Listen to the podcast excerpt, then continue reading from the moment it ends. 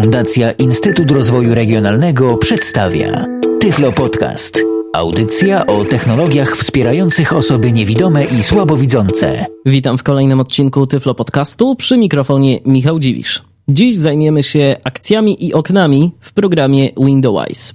Na dobry początek nieco teorii. Cóż to takiego są te okna i akcje?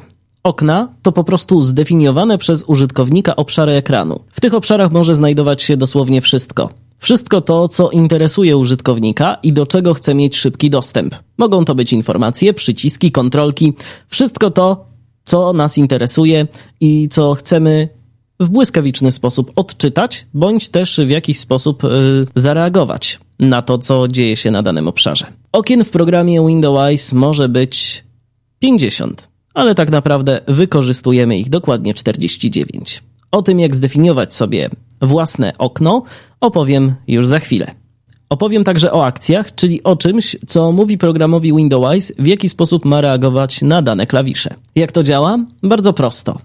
Na przykład, naciskając klawisz Backspace, kasujemy dany znak, ale chcielibyśmy przy okazji wiedzieć, jaki to znak skasowaliśmy. W związku z czym występuje w programie Windows już zdefiniowana przez jego twórców akcja, która mówi coś takiego. Kiedy naciśniesz klawisz Backspace, program Windows ma powiedzieć, jaki był znak na lewo od kursora i program Windows to czyni. Oczywiście twórcy nie mogli przewidzieć wszystkiego, nie wiedzieli jakie funkcje i na jakie klawisze ma reagować w odpowiedni sposób Windows, w związku z czym umożliwili użytkownikom definiowanie własnych akcji. I taką jedną akcję sobie dziś zdefiniujemy. Akcja ta będzie miała za zadanie kliknięcie przycisku który jest niedostępny w żaden inny sposób. Nie można dostać się do niego za pomocą klawisza Tab, możemy tylko kliknąć w niego myszką. A sami przyznacie, że ciągłe odnajdywanie tego przycisku za pomocą wskaźnika myszy nie jest czynnością najwygodniejszą pod słońcem. Dziś pracować będziemy na programie Simplecast, którego zadaniem jest przesyłanie streamów audio w formatach MP3, OGG lub Windows Media Audio. Jednak nie jest to istotne, jaki to program, bowiem przedstawione za moment operacje można wykonać na dowolnej aplikacji i można dostosować je do swoich indywidualnych preferencji. Ja teraz uruchomię program, w tym celu przechodzę na pulpit. I odnajduję program Simplecast. Jeszcze może zwolnię mowę przy okazji.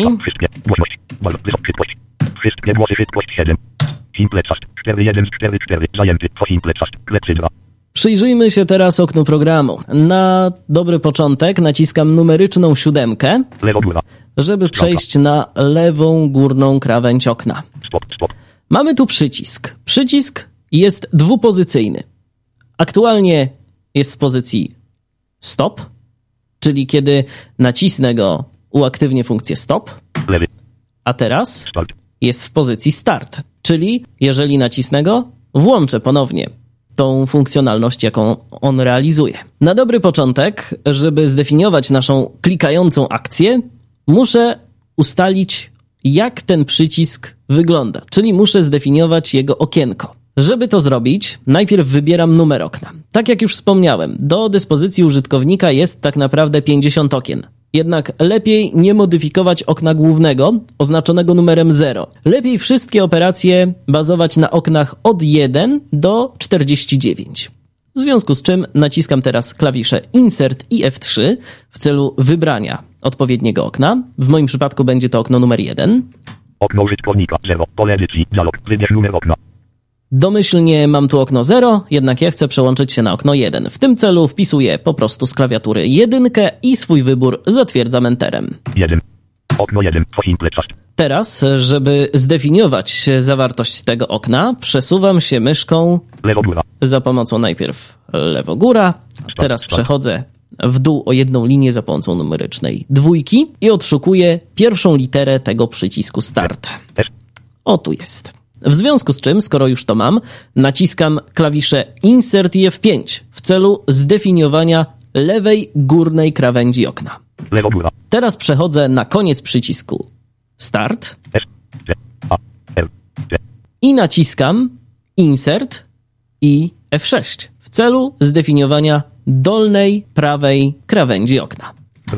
Teraz, aby wszystko zatwierdzić, naciskam Insert i F4 Lewa L, 4 6, pole edycji, dialog, współrzędne okno użytkownik, W tym miejscu mamy okienko, w którym przesuwając się klawiszem Tab przesunięcie od lewej, przycisk opcji, oznaczone, górnogie, 6 1, możemy odczytać współrzędne tego okna.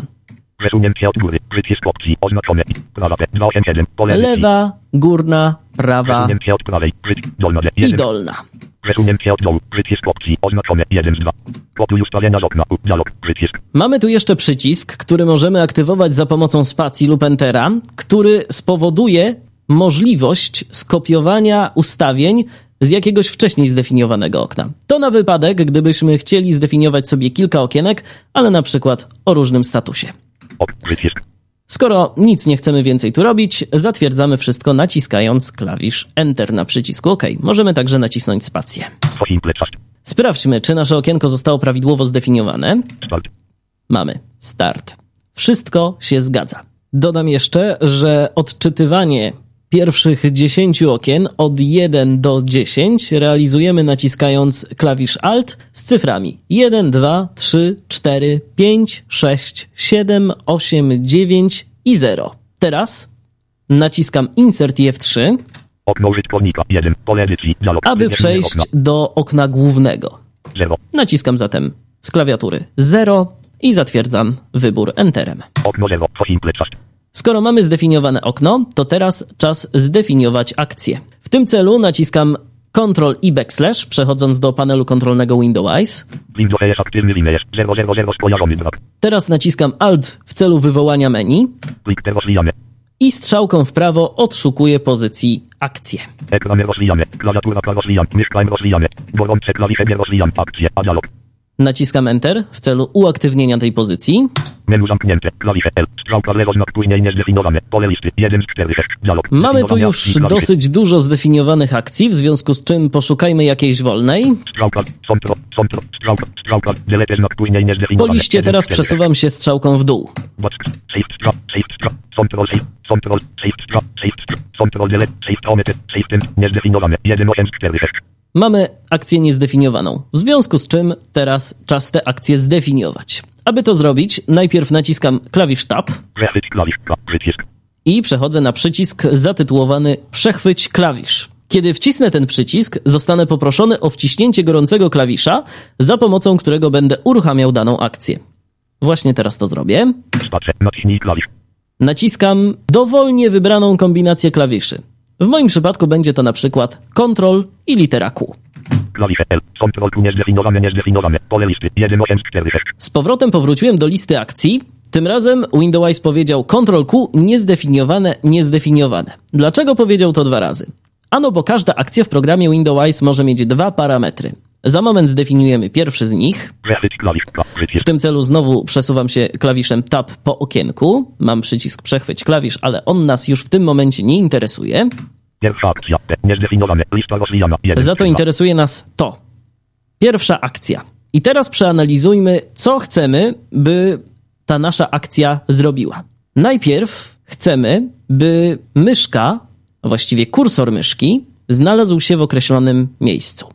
W związku z tym musimy zdefiniować pierwszy parametr akcji jako mysz do okna, bowiem właśnie myszka ma przesunąć się bez względu na to, w jakim miejscu programu będzie, do tego obszaru, czyli do tego okna, które zdefiniowaliśmy przed momentem. Teraz, żeby przejść szybko do tej akcji, naciskam literę M M, mysz do okna, 2 5 3 2, i mamy już praktycznie sprawę załatwioną. Teraz tylko jeszcze muszę nacisnąć klawisz Tab, akcji, aby zdefiniować parametry tej pierwszej akcji. Naciskam tu spację spacer, wprowadź numer okna użytkownika, 0, pole i wpisuję numer okna użytkownika. Pamiętamy, zdefiniowałem okno pierwsze. W związku z tym naciskam jedynkę 1, i zatwierdzam wybór klawiszem Enter. Parametry pierwszej akcji i dialog, przycisk, dialog, definiowanie akcji klawiszy, Połowa sukcesu za nami, druga jeszcze przed. Naciskam klawisz Tab druga akcja, niezdefiniowane, lista rozwijana, 1 z 3 2, i mamy tu kolejną listę, taką samą jak przed momentem. Niestety tu sprawa jest nieco bardziej skomplikowana, bowiem na liście tych akcji nie występuje kliknięcie lewym przyciskiem myszy. Natomiast y, taka akcja występuje jako jeden z gorących klawiszy, a gorący klawisz jako element tej akcji jak najbardziej tu występuje. Sprawdźmy to. Naciskam teraz literę G, aby szybciej przejść do tego elementu listy. G. Gorący klawisz 2 1 3 2. Teraz y, przechodzę ponownie klawiszem Tab Parametry drugiej akcji. do przycisku parametry drugiej akcji i naciskam spację. Klawisze L. Znak poprzedni. Pole listy 1 z 2 7 8. Dialog. Wykonanie akcji gorącego klawisza. I teraz muszę poszukać y, odpowiedniej pozycji. Jest trochę dużo tych y, funkcji, K. Klik lewym przyciskiem. Shift 1 z 2 7 ale 8. możemy bardzo szybko dostać się do akcji pożądanej naciskając literę K. Właśnie chcę, żeby jednokrotnie został kliknięty lewy przycisk myszy. To jest ten parametr, o jaki mi chodzi. Zatwierdzam wszystko naciskając Enter Parametry drugiej akcji. Dialog. Przycisk. Dialog. i w zasadzie już teraz moglibyśmy kliknąć OK, ale ja chciałbym pokazać jeszcze jedną rzecz. Opóźnienie 0. Pole edycji. W akcjach występuje coś takiego, co nazywa się opóźnienie. Zazwyczaj nie jest to przydatna funkcja, bo chcemy, żeby dana akcja wykonana została jak najszybciej. Jednak czasem dzieje się tak, że takie opóźnienie jest konieczne. Na przykład, jeżeli poruszamy się po aplikacji, która pracuje w systemie terminalowym. Na przykład ja korzystam z programu, który nazywa się TerraTerm Pro i służy do pracy zdalnej na koncie SSH, na koncie w systemie Linux. Niestety, praca zdalna ma to do siebie, że czasem trzeba po prostu odczekać, aż ekran się odświeży. Jeżeli nie miałbym zdefiniowanego odpowiedniego opóźnienia dla akcji strzałka w lewo, strzałka w prawo, czyli kursor w lewo, kursor w prawo, to po prostu czasem zdarzałoby się tak, że program Windows czytałby niewłaściwy znak, na którym stoi kursor. Definiując tu odpowiednie opóźnienie, niestety nie mogę podać dokładnego opóźnienia, jakie powinno zostać wpisane w takim przypadku, bowiem to wszystko zależy od łącza, ale możemy rozwiązać ten problem. W tym przypadku jednak nie będzie nam to potrzebne, bowiem chcemy, żeby nasza akcja wykonana została błyskawicznie. Możemy zatem od razu wszystko zatwierdzić, naciskając Enter, bądź też przechodząc jeszcze jednokrotnie klawiszem Tab, a właściwie dwukrotnie i naciskając Enter na przycisku OK. Windows jest aktywny Linux 000 skojarzony brak. I w zasadzie całą naszą akcję mamy już zdefiniowaną. Teraz sprawdźmy, czy działa. W tym celu przechodzę klawiszami Alt-Tab do programu Simplecast i naciskam Ctrl-Q. Czy zadziałało? Zadziałało. Jest tak, jak być powinno. Teraz przycisk to przycisk Start,